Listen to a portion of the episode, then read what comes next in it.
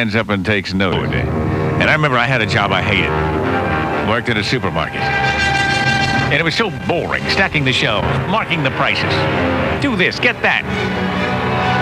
And then whenever anybody busted anything, I was the guy that always cleaned it up. They'd make an announcement. Clean up aisle 4. And there I'd be, some woman with their stinking kids. And I'd be the one picking up the pickle jar. Well, I realized that I would either go insane the summer I worked there or I'd find out ways to amuse myself. I became an expert at putting stuff in people's shopping carts. I'd follow somebody around who had a lot of stuff in there. And then I'd grab something that's unlike anything they'd buy and stick it in there. Like I'd get olives stuffed with anchovies. And I'd stick it in somebody's shopping cart and then I'd be like arranging things on the shelves when they're going through the checkout. And the woman would be like putting up her little sal hepatica, putting up her cornflakes, and all of a sudden here come the olives, stuff with that. She's like, I didn't order this, and she'd put it aside. And I'd say, excuse me, are you going to buy those olive stuff with anchovies? She's like, well, no, I didn't order that. I said, well, lady, I don't know if you're absent-minded or what, but you don't put that on the counter. What does that mean? What am I supposed to do? Just leave it there? You're going to put it next to the candy so some little kid buys it, opens the jar, and spills all that noxious fluid all over him? Put it back! And I'd watch as she slunk back down the aisle. Sometimes I'd even get really wacky.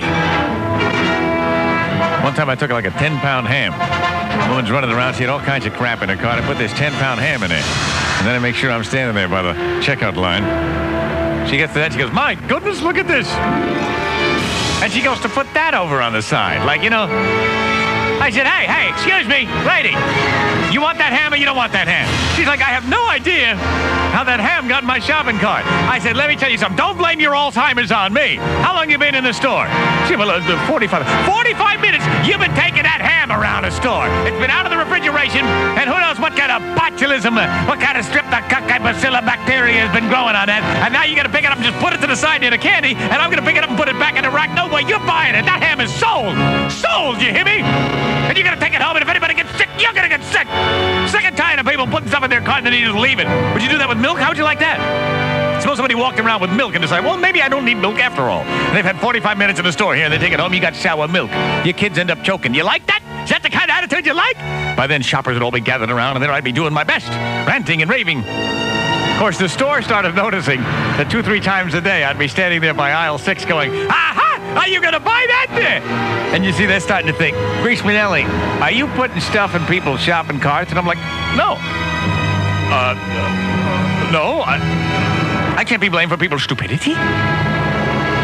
You're like, yeah, right. All right. You are hereby off the stock. And you're in me. And I'm like, oh, God. Had to put on an overcoat. You know the guys that work behind the mirror? In the meat department, they made me one of those guys. And even that irritated me. Oh, sure, we got to ogle the dames as they leaned over the meat, checking the chicken wings. I remember one woman. She comes into place. She picks up a chicken, which we had sitting there on the counter.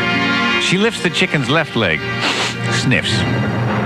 She lifts the chicken's right leg, sniffs. I opened up the glass partition. I said, hey, lady, you think you could pass a test like that? They said, my God, you've got to learn respect for the customer.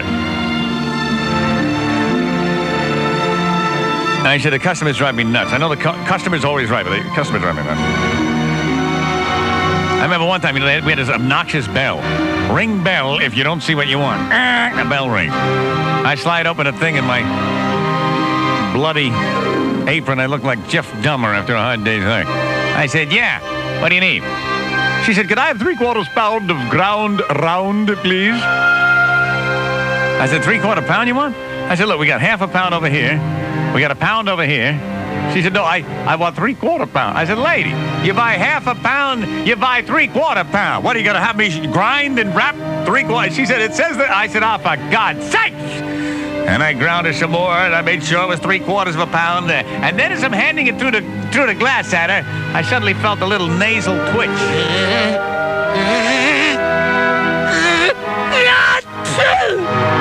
I said, here you go. And she's appalled. I said, oh, and no extra charge for the garnish. Okay, lady?